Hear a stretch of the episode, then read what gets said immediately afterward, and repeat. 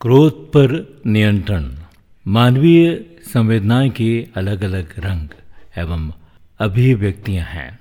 कभी खुशी, कभी दुख, कभी पीड़ा तो कभी क्रोध। ये सभी जीवन को बहुरंगी बनाते हैं, लेकिन इनमें संतुलन का होना भी उतना ही आवश्यक है। जैसा कि क्रोध सदैव अहिति करता है वस्तु तो क्रोध चित्त का वो उद्वेग है, जो किसी अनुचित या मन के अनुकूल कार्य न होने की स्थिति में तीव्रता के साथ उत्पन्न होता है। गीता में क्रोध को लेकर कहा गया है कि हमारी जो अभिलाषा पूरी नहीं होती है, वही रजोगुण के कारण क्रोध बन जाती है। इसीलिए अभिलाषाओं के स्तर पर तार्किक होना भी क्रोध पर अंकुश का सबसे प्रभावी उपकरण है। पुराणों के अनुसार क्रोध को अदृश्य एवं अज्ञात शत्रु की संज्ञा दी गई है, जिसके सृजनकर्ता हम स्वयं ही होते हैं। क्योंकि ये हमसे ही उत्पन्न होता है तो इसके शमन का दायित्व भी हमारा ही है। इतिहास साक्षी है कि क्रोध ने सदैव विध्वंस का ही काम किया है।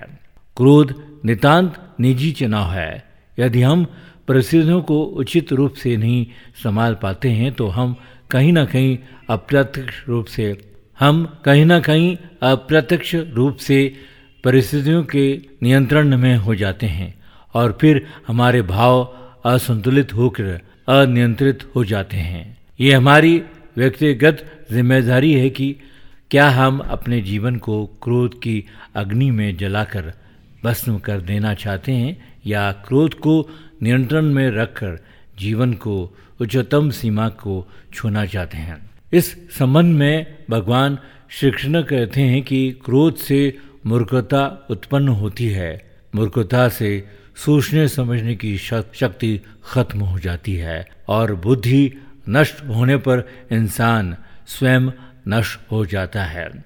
इसलिए क्रोध को नियंत्रित करना अत्यंत आवश्यक है। अन्यथा क्रोध के अधीन होकर अपने जीवन की छोटी मोटी परिस्थितियों की परिधि में ही उलझे रहने की आशंका बढ़ जाती है और हम अपने सर्वश्रेष्ठ स्तर को छूने से वंचित हो जाते हैं।